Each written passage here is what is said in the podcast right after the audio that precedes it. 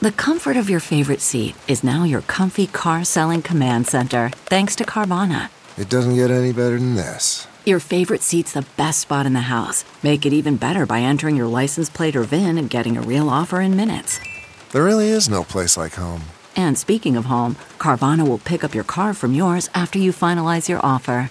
Visit Carvana.com or download the app and sell your car from your comfy place. Hey, everybody. Brian here. This is not a weekend bonus episode so much as this is a feed drop. Allow me to introduce you to the latest Ride Home podcast, the Kottke Ride Home. Let me explain, because this one has a bit of a backstory. Remember at the beginning of the lockdown, when actually about a week before lockdowns actually started, we launched the Coronavirus Morning Report? Yeah, that was just us trying to give people a resource to stay on top of an exploding news story that seemed to change by the hour. And we figured that's what we're good at, right? Staying online all day and reading all the things to catch you up on what happened. Well, it actually worked out. We literally had tens of thousands of listeners 48 hours after launch, and we did nothing. We just turned it on. At first, I was involved in writing and recording and producing that show at the same time that I was producing the Techmeme Ride Home. I would do the coronavirus podcast in the morning and the Techmeme podcast in the afternoon. I was working 20 hour days and I was able to keep that up for about two months, but it was exhausting. Jackson Bird helped me write that show because right before coronavirus hit, we had hired Jack to launch a new podcast for us. But with COVID suddenly being the only thing on anyone's mind, we put his podcast on the back burner and he helped us get the coronavirus show out the door every day. When I threw up my hands and said I can't do this anymore, he agreed to take over hosting duties. So, so far, so good. But the thing was, the show was gradually bleeding about a thousand listeners a week, which I understand. I mean, how long can anyone listen to a daily podcast about COVID? Also, to be quite honest, we were burning out on the topic as well. It's hard to do a show about depressing news every day if I'm being 100% honest. So we eventually decided, F it. Let's just do the show we wanted to do with Jack in the first place. We were going to call it something like the cool stuff ride home or the good news ride home. And it was just going to be that. It was going to be a daily podcast about cool stuff, science stuff, stuff about breakthroughs and progress, not stories about puppies and unicorns, but stories about good ideas like the cool stuff that pops up on Hacker News every now and then, or the more erudite corners of Reddit, or a particularly intelligent Instagram account, I guess. So, what does a podcast like that remind you of? It reminds me of old school link blogging, right?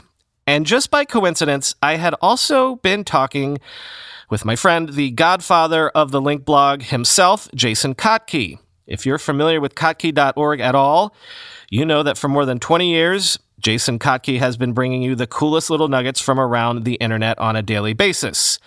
So, yada, yada, yada. All of this is to tell you we have joined forces with Jason Kottke. The coronavirus show is no more. It is now the newest ride home podcast, Kottke Ride Home. As I said, it's dedicated to the somewhat crazy notion in this day and age that even in this time of chaos and doom scrolling, and every time you check the headlines, you want to tear your hair out, even in this time, the world is still turning. Breakthroughs are still happening. Cool things are happening in science and art and movies and technology and education. And this is a podcast dedicated to those things. Again, not fluffy things, not feel good things, just the latest cutting edge cool ideas that you might hear about first on this podcast every single day. So I'd love you to try it out. Again, it's called Kottke Ride Home. Search your podcast app and give it a subscribe. But also, right now, I'm going to play you three episodes from the Kottke Ride Home just from last week so you can get a real sense of what we're trying to do with this.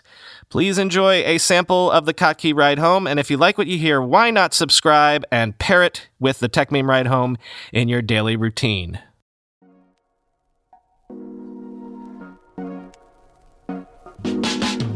Welcome to the Kottke Ride Home for Friday, August 21st, 2020. I'm Jackson Bird. The 3D printed sushi restaurant that takes a DNA sample with your reservation why we might not remember much of our day to day lives during the pandemic, the return of mouse sized elephants, and the emerging trend of drive through haunted houses. Here are some of the cool things from the news today. A restaurant in Tokyo is planning to 3D print sushi. But that is not all. The 3D printed sushi is going to be biometrically tailored to your nutritional needs. The restaurant is called Sushi Singularity, and it's run by a company called Open Meals, who are really into strange, techie food endeavors. More on that in a minute. But the way that this particular one works is that when you make a reservation at Sushi Singularity, you will be given a health kit through which to submit biological samples. On the website, it describes these as DNA, urine, and intestinal tests, but I don't think they're actually making you do all of that for, say, one visit to the restaurant. The website is laying this out as a model for the future of food, in which all people would already have established health IDs consisting of that information. The mock up they have of the health kit looks more like it's probably just a saliva test. Quoting My Modern Met, Biometric and DNA data gathered from these custom kits will inform a personalized nutrition infusion. The encoded sushi, customized to each guest's nutrient needs, is then artfully produced by 3D printers and laser technology. End quote. And like I said, Open Meals is aiming high, wanting this to eventually be something fairly standard. Quoting again, the food fabrication machines, food operation system, and health identification employed by the cutting edge restaurant will eventually be smaller and available to general consumers. This culinary digitization will require immense collaborative and technological efforts. According to Open Meals, food must first be encoded with complex algorithms that account for texture, taste, heat, smell, etc. Then these encoded dishes must be made available online through a platform called Foodbase. And lastly, anyone wishing to create a downloadable dish must have the correct ingredients in 3D printing formats. End quote. And the 3D printed sushi itself is really artfully designed. I mean, that alone would bring a bunch of people to a restaurant, let alone the gimmick of being customized for your unique nutritional needs. Though, as weird as it does sound in this moment, like, I don't know that I'd be super mad if this were in some way the direction we go for food. You know, there are a ton of advances being made in 3D bioprinting right now. I've talked on previous episodes about some of the initiatives to 3D bioprint meat alternatives to lessen the meat industry's impact on the environment. And just as someone with some annoying dietary restrictions, I would be pretty excited about going into a restaurant and knowing that whatever I'm being served is guaranteed not to make me sick in any way. That would rock. But like I said, Open Meals has some other weird projects. One is called Cyber Wagashi, and it uses weather data so that you can taste the weather. Watch out, Skittles. And a few years ago at South by Southwest, they debuted a prototype of their sushi teleportation device, which basically had a chef in Tokyo making sushi that was then scanned and remade exactly by a robot arm in Austin. And both of these projects use their custom 3D bioprinter and their method of digitizing and categorizing elements of food. So keep an eye out on the company Open Meals. They're trying to start what they call a fifth food revolution. And you know, parts of it just might play out. All right, so I know that it is the middle of August, but every now and then I have brief moments where I genuinely think that it's March. Like, I forget that we've done spring and most of summer already. July 4th happened, so did Easter, my birthday. Like, I know time has passed and I have some memories of it, but not any huge standout memories. I keep thinking that those flagship events haven't happened yet this year. Some of my clearest memories of 2020 are of the quick series of trips that I took right before lockdown began. And I know I'm not alone in this sort of off kilter spatial and memory confusion, but it's nevertheless reassuring to get some validation. Tim Harford recently wrote about his own experiences with this sensation in the Financial Times, how for him, he especially keeps remembering the hotel rooms he stayed in on trips in the past and he proposes that part of the reason many of our memories are blending together or not standing out right now is because many of us haven't been going anywhere. I mean, sure, we're experiencing a lot of new and hugely significant things, but we're largely staying in one place, maybe even in the exact same room. Quoting the Financial Times, The psychologist Barbara Tversky, author of Mind in Motion, argues that our minds are built on a foundation of cognition about place, space, and movement. That creeps into our language with phrases such as built on a foundation and creeps into. Our brains started by helping us process our surroundings and the threats and opportunities they presented. Abstract thinking is an adaptation of those basic spatial capacities. This may be why not all novelty is created alike. Our brains seem to record a new place with a particular vividness. End quote. So, in Harford's case, even though he didn't do anything exciting in those hotel rooms he keeps remembering, he was in a new place for the first time, and his brain started taking it all in and committing it to memory. Our brains use physical places to help imprint our memories.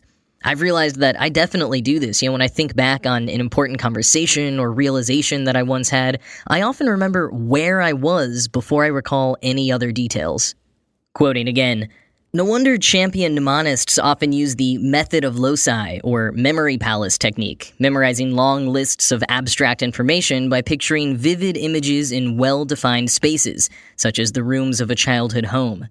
This may be why, when we ask people to recall pivotal moments in history, such as the fall of the Berlin Wall or the 9 11 terror attacks in Manhattan, we ask, Where were you when you heard? COVID 19 may be as significant an episode as any, but it will not trigger the same sharp memories. Where were you during the pandemic? At home, for months, and without a physical change of scene, even new experiences all start to seem the same. End quote. I'd say this tracks. I mean, sure, we may be having big, significant conversations right now about illness, death, major life, and cultural changes, but if you're having all of those conversations via video call from the exact same place in your house, it may become more difficult to recall them. They might all blend together. Which I suppose is perhaps, if you care about remembering, a good reason to take up journaling during this time, or take photos, you know, document it in some way. You may be surprised by what you did or thought or said if you look back even just a couple months from now.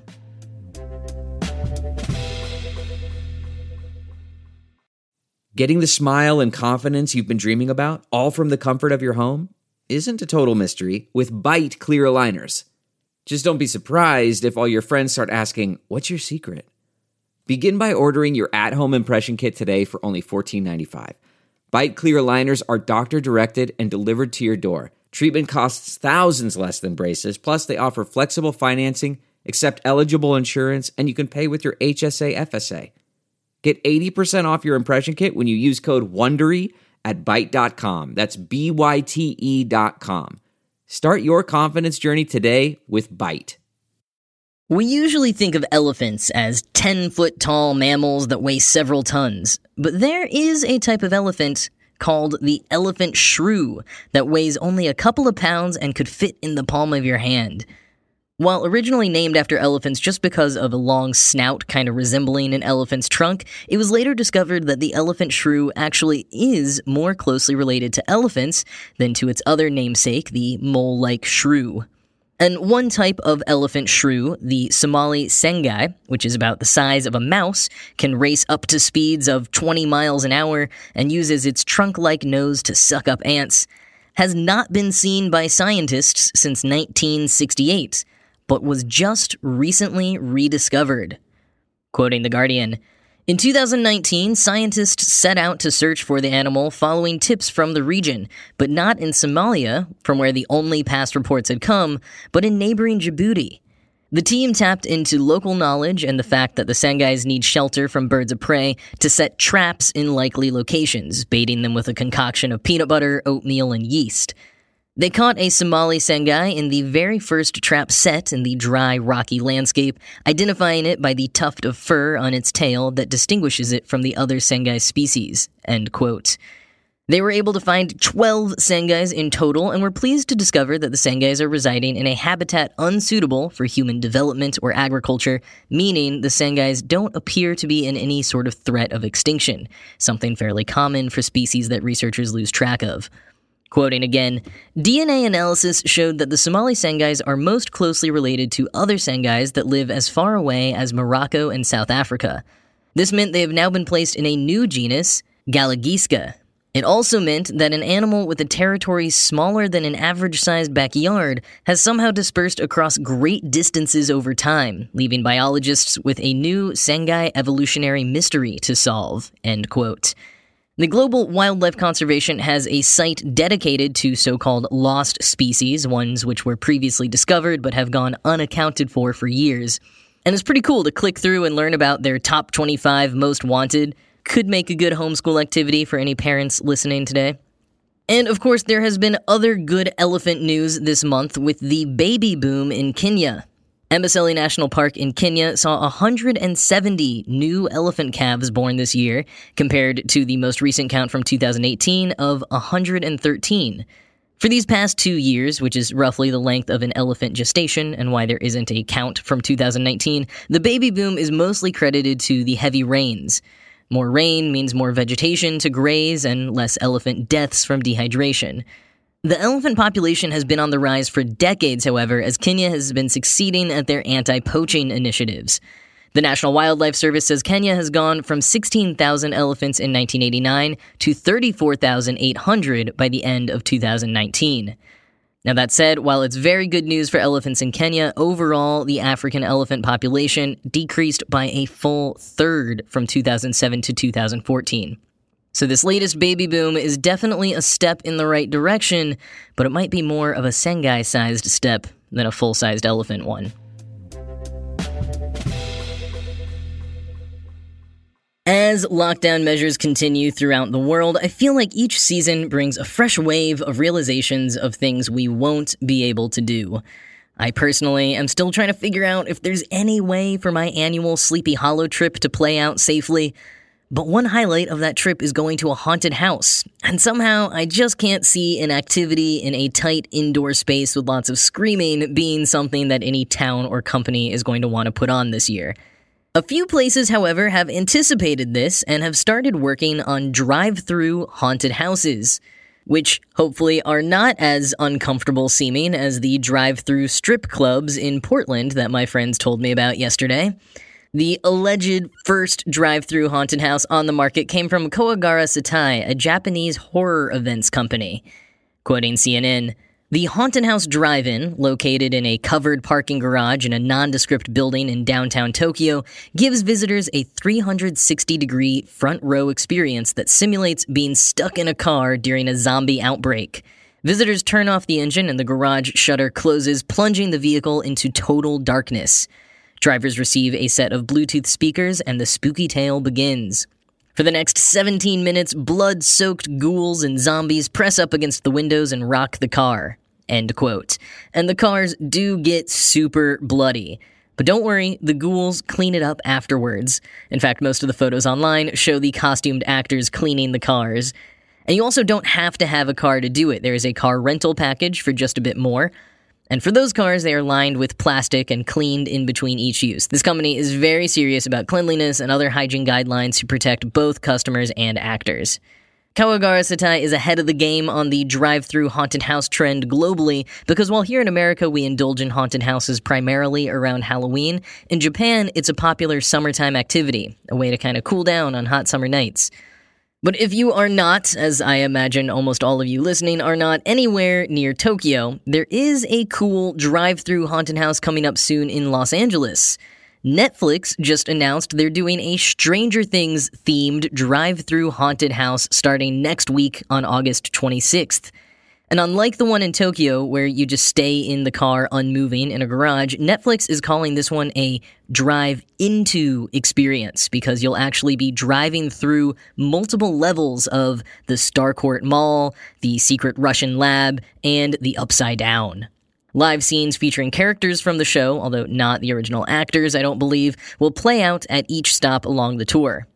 No word yet on if this will expand to other cities in the US or around the world, but I wouldn't hold my breath. Netflix tends to just pick one city for these pop up kind of events and stick to that.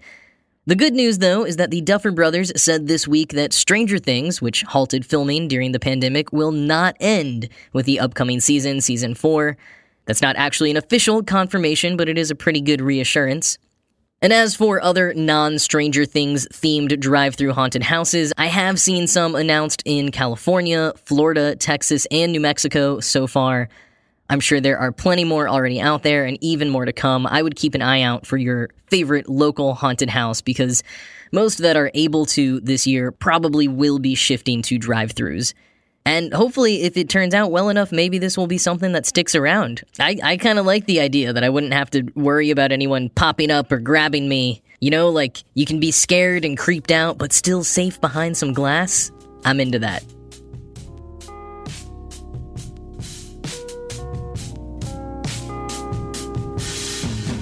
Before I go today, I just want to send a big thank you to all of our new listeners who came from Kottke.org. I've been super stoked about this new partnership, and I hope you have all been enjoying the show so far. And of course, thank you to everyone who has been listening for the many months before this as well. It's been great having an outlet to share all of the interesting things that I come across every day with like minded, curious people. So thank you for sticking around. And with that, I am off to go send my DNA to my local sushi restaurant and see if they'll make me some personalized sashimi. I hope that you have a good weekend, whatever you're doing, and I will talk to you on Monday.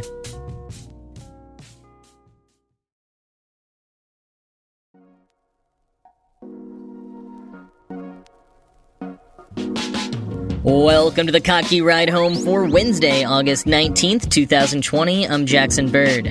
Did you know that we have two different measurements for feet in the US? Like the 12 inches on a ruler. There are two different versions, but not for long.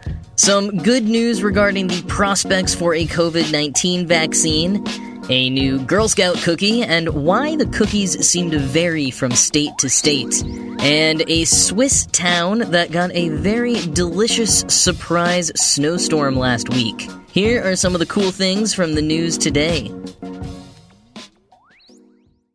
Alright, so we all know that the imperial system is a mess compared to the metric.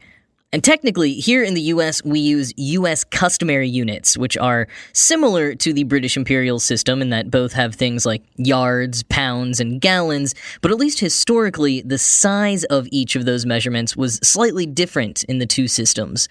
In the 1960s, the UK and the US agreed to make their yards and pounds the same by scaling them against the meter and the kilogram. This change didn't make too much of a difference for the UK, but the US customary units varied enough that we were left with two distinct systems for linear measurement within the US customary unit system the international system and the US surveyor's system. Now, practically, this hasn't meant much for most people. I mean, you might not even be aware that there are technically two different measurements for feet like a foot, you know, 12 inches. We have two different standards here in the US, and they differ by about one hundredth of a foot, or 0.12672 inches per mile. So it's not all that much, but over long lengths, it does add up. Over a million feet, there would be a difference of two whole feet. And one group of people who really have to be concerned with this surveyors. Quoting the New York Times, most states mandate the use of the old U.S. survey foot for their state coordinate systems, which allows surveyors to take into account Earth's curvature in their measurements. A few states mandate the use of the new international foot. A handful do not specify which of the two feet should be used. Arizona, for example, is an international foot state, but when employees with the Federal Aviation Administration or the U.S. Army Corps of Engineers or the Park Service measure there, they use the U.S. survey foot. Other problems crop up when surveyors measure from one state to the next, unaware that the two states use different feet. In some cases, large projects employ international surveying firms whose employees are unaware that America has two feet. Some surveying computer software will not recognize the existence of two feet, and even hand calculators usually default to the international foot. End quote. Michael L. Dennis, an Arizona based surveyor and geodesist with the National Geodetic Survey, has had to put up with this confusion and errors for years. Recently, he decided to suggest retiring the US survey foot and going to a one foot only system. He and his colleagues at the National Geodetic Survey were already working on recalibrating the coordinates of the National Spatial Reference System, so the timing seemed right to make a small but radical proposal. Despite a little bit of grumbling about patriotism and history, it was ultimately well received, and as of January 1st, 2023, the U.S. survey foot will be no longer. According to the National Institute of Standards and Technology, we will only have the international foot. Or really, since there will only be one, just the foot. This story was a quick link on kottke.org today that I wanted to dive into a little bit deeper, and it is good news for the prospect of an effective COVID 19 vaccine. The TLDR is that scientists studying the immune response to SARS CoV 2 have been unsurprised by their findings. It's all been fairly predictable, which bodes well for how effective and long lasting a vaccine might be. Quoting Nature.com, Long term immunity can vary by type and also by degree of response. Vaccine developers often hope to elicit what's known as sterilizing immunity, a response typically mediated by antibodies that can rapidly prevent a returning virus from gaining ground in the body. But not all vaccines or infections elicit the neutralizing antibodies required for sterilizing immunity. HIV, for example, rarely induces neutralizing antibodies, a fact that has complicated efforts to develop vaccines against it. The signs so far for SARS CoV 2 are encouraging. Several teams of researchers were quick to isolate neutralizing antibodies from people infected with the virus. Most could mount such an antibody response within days of testing positive, and several vaccine candidates against SARS CoV 2 provoke a strong antibody response, a positive sign that the vaccines might generate immunity. End quote. But one caveat is that antibody responses are usually the highest in people with the severest and most long term infections. And since most people with COVID 19 had or have more mild cases, they may be producing smaller amounts of the neutralizing antibody. Quoting again, this pattern is often seen with viruses. The longer, more severe infections are more likely to produce strong, durable responses. This is one reason that common cold coronaviruses sometimes don't yield long lasting immunity, says Shane Crotty, a virologist at the La Jolla Institute for Immunology in California. End quote. As for how long immunity may last, you probably heard a lot of the headlines about it only lasting for about three months. This was because one study showed that the number of antibodies peaked a few days after the onset of symptoms and were barely there after three months. But immunologists say the media response kind of blew it out of proportion in a negative way. Quote, the data showed a perfectly normal response to a viral infection, says Luis Barreiro at the University of Chicago in Illinois, who studies the evolution of immune responses to pathogens. When a virus attacks, it spurs the proliferation of B cells that produce antibodies capable of recognizing pieces of the virus. But once the infection is gone, antibody levels typically wane. There's a lot of fear out there, says Miles Carroll, an infectious disease specialist with Public Health England in Porton Down, UK. But I think on the whole that it's a fairly robust immune response. End quote. And even if the antibodies do dwindle to super low levels, there are other possibilities. One is memory B cells, which stay in the bone marrow and then become antibody producing plasma cells when the virus returns. Now, whether this is applicable for COVID 19 is still being studied. The other possibility is T cells recognizing and destroying virally infected cells. Studies so far show strong T cell responses in people recovering from COVID 19. And an interesting finding along those lines, quote, one team recently reported that some of these T cells react not only to SARS CoV 2, but also to some common cold coronaviruses. The results suggest that there may be some lasting cross immunity between these cold coronaviruses and SARS CoV 2, leading to speculation that this could be responsible, in part, for the wild differences in severity of COVID 19 symptoms between individuals. End quote. Overall, a lot remains to be seen, but the straightforward, unsurprising results, at least when it comes to studying immune response so far, are definitely a cause for cautious optimism. And even if a sterilization vaccine can't be achieved, one which would lessen the symptoms and drastically reduce mortality would be a game changer.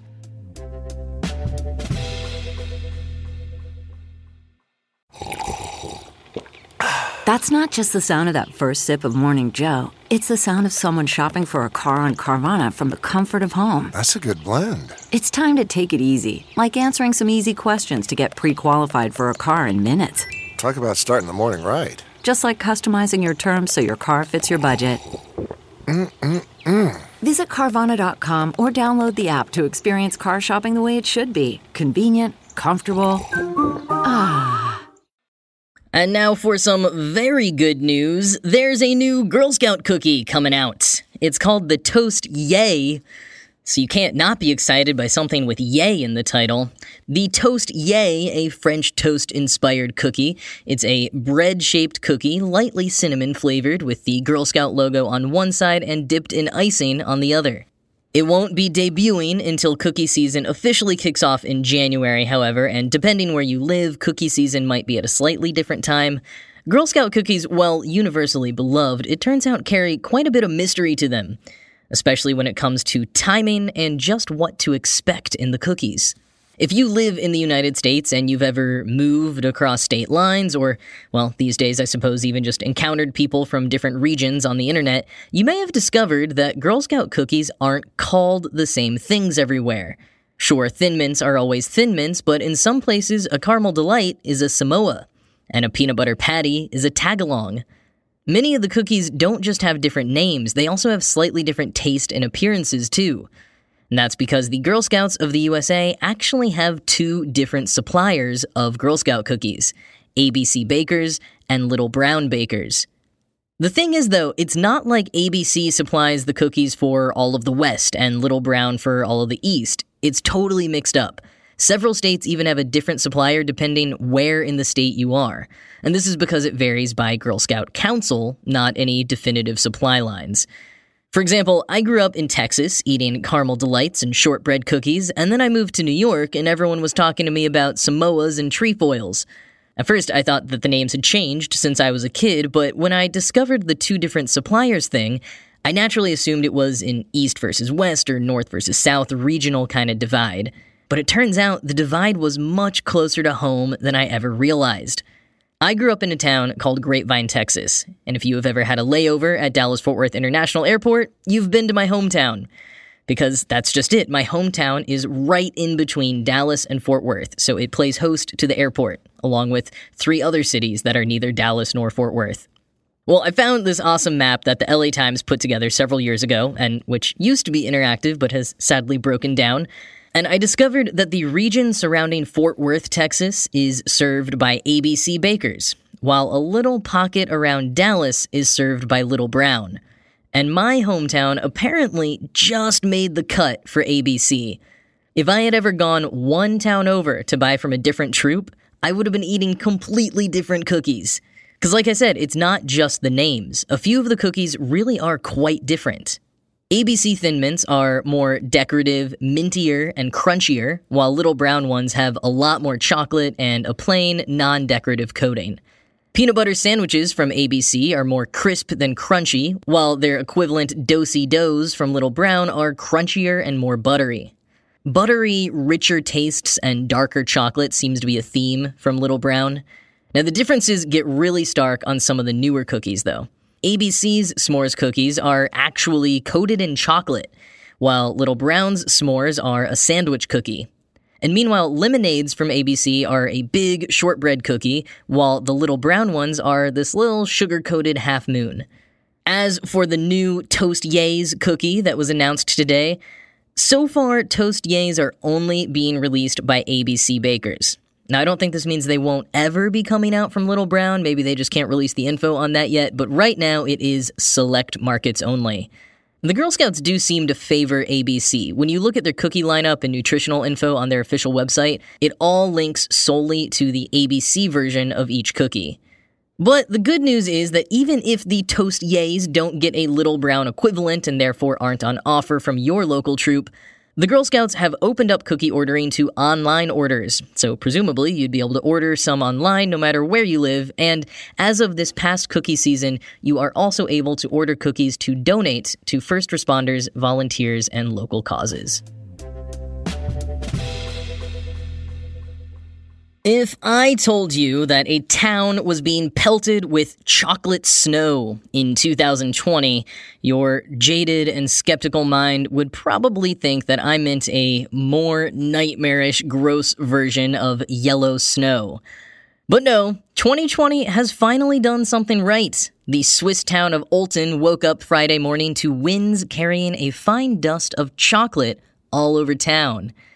The chocolate came from nibs or fragments of crushed cocoa beans that had been released through a, quote, minor defect in the cooling ventilation at the Lindt and Sprüngli Chocolate Company. The factory in Olten, which is between Zurich and Basel, says the ventilation system has now been repaired and they've offered to pay for any cleaning services to cars that became dusted with the chocolate powder. Australian reporter Jason Ohm on Twitter said, quote, 2020 is just plain weird, but on the upside, it's snowing chocolate and not frogs, end quote. And I gotta agree, I know it's gonna be a little messy to clean up, but this is something straight out of a fairy tale.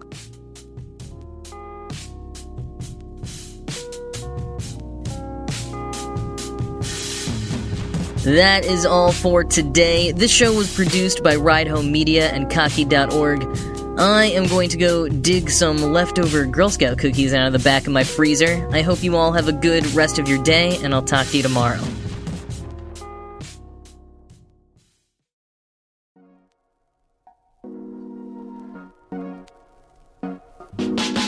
Welcome to the Kottke Ride Home for Tuesday, August 18th, 2020. I'm Jackson Bird.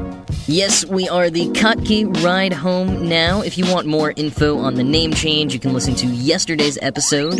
But for today, we are debunking some misconceptions about women's suffrage on the 100th anniversary of American women gaining the right to vote, and also busting the myth of the lost colony. Facebook and NYU are trying to make MRIs better for patients using artificial intelligence, and a website that will replicate the white noise of your office. Here are some of the cool things from the news today. While medical discoveries and technologies are always evolving, those innovations don't always trickle down to the experience of the patient. One example MRIs. While the technology has advanced over the years, for a patient undergoing an MRI, you still have to stay perfectly still in an intimidating tube for 20 minutes to over an hour. Well, scientists are trying to change that by using artificial intelligence to speed up the process. Quoting The Verge, the work is a collaborative project called Fast MRI between Facebook's AI research team, or FAIR, and radiologists at NYU Langone Health. Together, the scientists trained a machine learning model on pairs of low resolution and high resolution MRI scans, using this model to predict what final MRI scans look like just from a quarter of the usual input data. That means scans can be done faster, meaning less hassle for patients, and quicker diagnoses. The reason artificial intelligence can be used to produce the same scans from less data is that the neural network has essentially learned an abstract idea of what a medical scan looks like by examining the training data.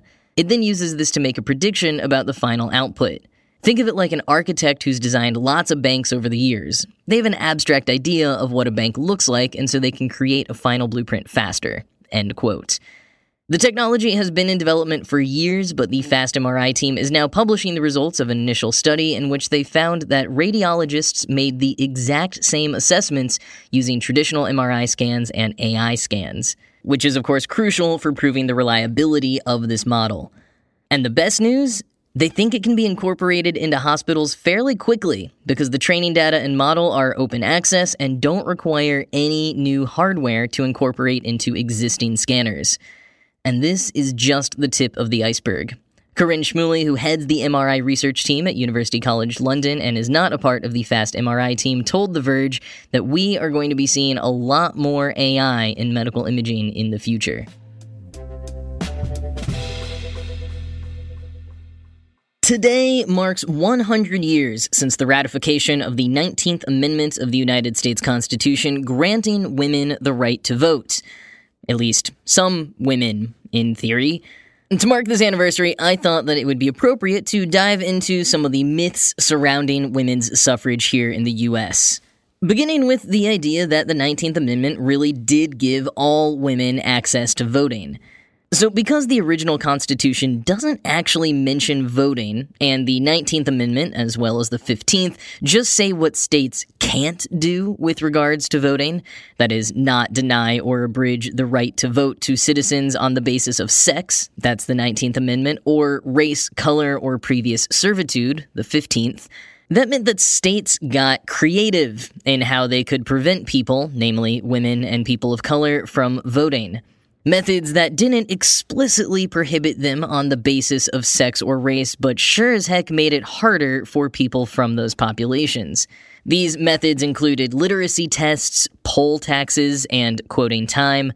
Violence and intimidation, especially lynchings, also kept people away from the polls. Some registrars even flat out refused to process the papers or handed black women a blank sheet of paper. The same methods of disenfranchisement also held back Latinas from voting in the South, and at the time, laws like the Chinese Exclusion Act of 1882 and the Immigration Acts of 1917 and 1924 blocked Asian immigrants from citizenship and therefore from voting. And even though Native American voting rights activist Gertrude Simmons Bonin, also known as Zitkala Sa, lobbied for the Indian Citizenship Act of 1924, which allowed more Native Americans to vote, some Western states didn't grant Native Americans the right to vote until 1948, Arizona and New Mexico, and 1957, Utah. The Voting Rights Act of 1965 would eliminate many of the obstacles women of color faced voting, but the Supreme Court in 2013 invalidated part of the law's federal oversight of state obstacles to voting rights. Voting rights activists and policymakers continue to call for updates to strengthen it. End quote. But the thing is, while there were so many women who still couldn't vote after the amendment was ratified in 1920, there were actually plenty who could vote before 1920. 18 U.S. states allowed women, white and black, to vote in all elections before 1920, and another 22 states allowed women to vote in some elections but not all. The Wyoming Territory was the first to pass women's suffrage all the way back in 1869. This decision actually threatened their chances of statehood, but Wyoming Territory officials told the U.S. Congress, quote, we will remain out of the Union 100 years rather than come in without the women. End quote. You know, despite many of our whitewashed machismo tales of the West, it was actually an incredibly diverse and progressive place in many ways. Plenty of black people, immigrants, and queer people found solace and relative freedom in the open lands and lack of dense urban social pressures. So it's not entirely surprising that several states and territories in the West fought for and achieved women's suffrage 50 years before the nation as a whole. And women in the West weren't just voting, they were running for office. Before 1920, over 3,500 women had run for political office, many of them from Western states and territories. Over 750 women were elected to public office before 1912 in Kansas alone. It is also important to note that women often voted as active members of their communities in the colonies prior to the American Revolution. And of course, indigenous women had political power in their nations for centuries. Sally Roesch Wagner, historian and editor of the 2019 anthology The Women's Suffrage Movement, told Time, quote, Women's rights is not a new concept on this land. It's a very, very old one and the clan mothers of the Six Nations of the Iroquois Confederacy, the Haudenosaunee women, have had political voice for a thousand years. End quote. Indigenous women, black women, and other women of color played key roles in the suffragette movement, even if they aren't celebrated or acknowledged in many of our mainstream histories. Quoting Time, as historian Martha S. Jones told Time recently, black suffragists and other women of color were not always at or even invited to white suffragists' events. So finding their stories requires researching the events they held instead. Many of them were not even cataloged as relating to the suffrage movement. Many suffragists of color were left out of what's long been considered the definitive history of the 19th century movement, the six volume series called History of Woman Suffrage. Published between 1881 and 1922 and spanning more than 5,700 pages, it features profiles of women who paid for their portraits to be in the book. End quote. Yeah, suffragists like Susan B. Anthony literally paid to be included in the text we've mainly relied on for the last century.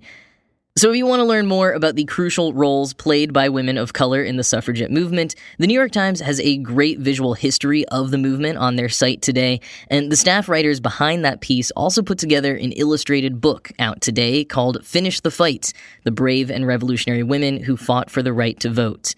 And there's actually a theatrical adaptation of that book premiering on the New York Times' YouTube channel at 7 p.m. Eastern tonight. Among others, it features Zitkala Sa, as well as Mabel Ping Hua Lee, a Chinese suffragist, Jovita Idar, a journalist and activist who fought on behalf of Mexican Americans and women, and Frances Ellen Watkins Harper, an African American abolitionist who helped to establish the National Association of Colored Women. And the last point I will add is that women's suffrage was not just about gaining the right to vote, but rather, quoting the New York Times, a fundamental reimagining of the roles of women in American society, not as dependents of men, but as full citizens. End quote. And some related issues that they fought for included dress reform, control over one's body, rights and protections for people of their race and background, and for many, temperance, because abuse of alcohol was seen as a primary cause of domestic violence. So we have a lot to thank them for. Quoting the New York Times, 100 years after millions of American women cast their first ballots, 26 women are serving in the Senate, another 101 are representatives in the House. Women are governors of nine states, as well as the territories of Puerto Rico and Guam. Four serve as congressional delegates for American Samoa, the Virgin Islands, the District of Columbia, and Puerto Rico. There is still progress to be made, but all of this would be unimaginable if women had not won the vote. End quote. CarMax is putting peace of mind back in car shopping by putting you in the driver's seat to find a ride that's right for you. Because at CarMax, we believe you shouldn't just settle for a car you should love your car.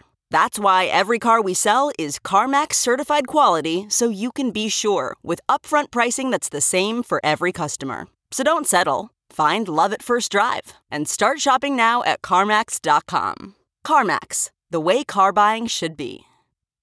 You may be familiar with the legend of the Lost Colony. The hundred some odd English colonists left in Roanoke in 1587 and who seemingly disappeared, with the only trace of evidence being the word Croatoan carved into one of their abandoned structures.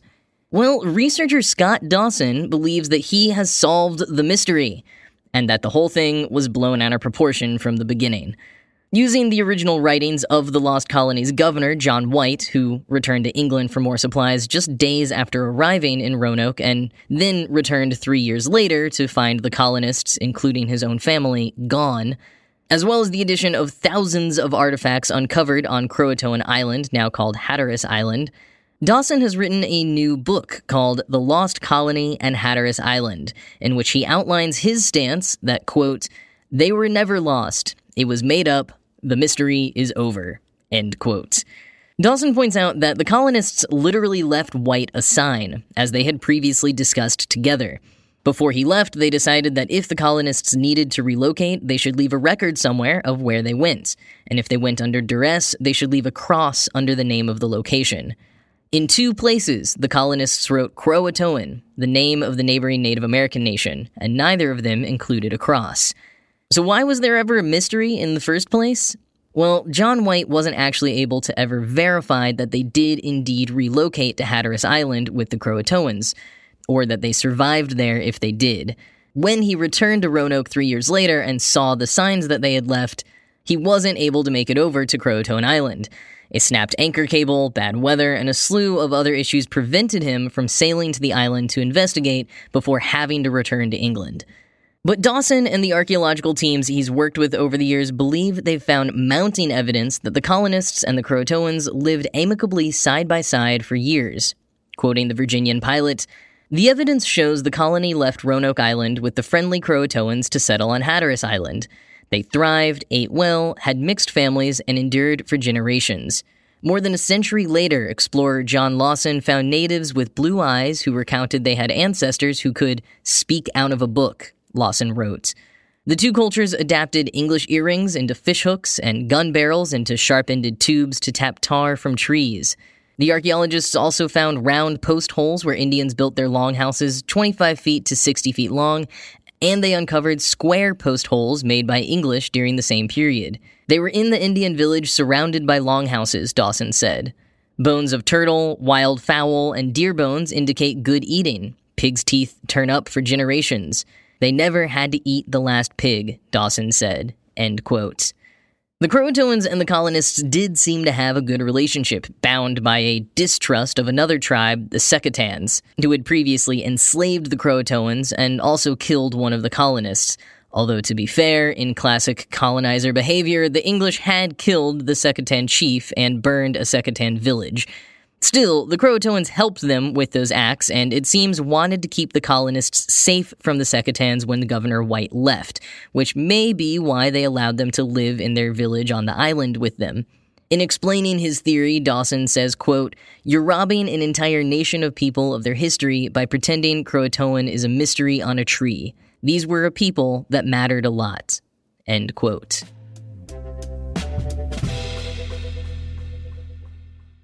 If you used to work in an office and are still working remotely, you've probably identified various pros and cons for you personally. You know, maybe you enjoy the freedom, but miss seeing people other than those you live with every day.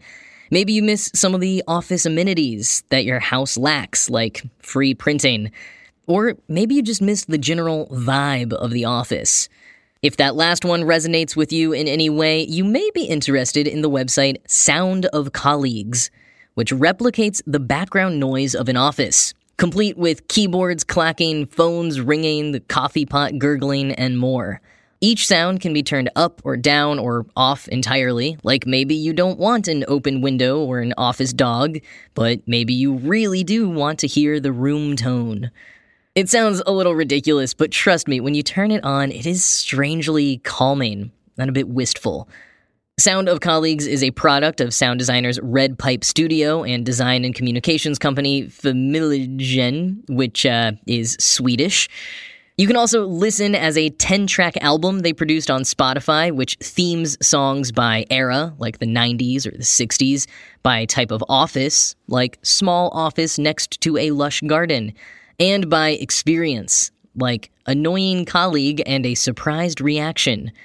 But the recorded Spotify version does lack the ability to customize each isolated sound. So while it's pretty interesting, it's not as effective as background noise. It's a bit more overbearing versus the comparatively gentle website. And going along with the joke of using this site to recreate an authentic office experience, Reddit user DiffCalculus offered to send people emails throughout the day with quick question in the subject line and a deep difficult conflict in the email body. The offer made me laugh, but uh, sadly, that is one part of the office experience that is still around and has maybe even gotten worse. But if you are getting too many quick question emails or just need to chill out and focus for any other reason, check out soundofcolleagues.com.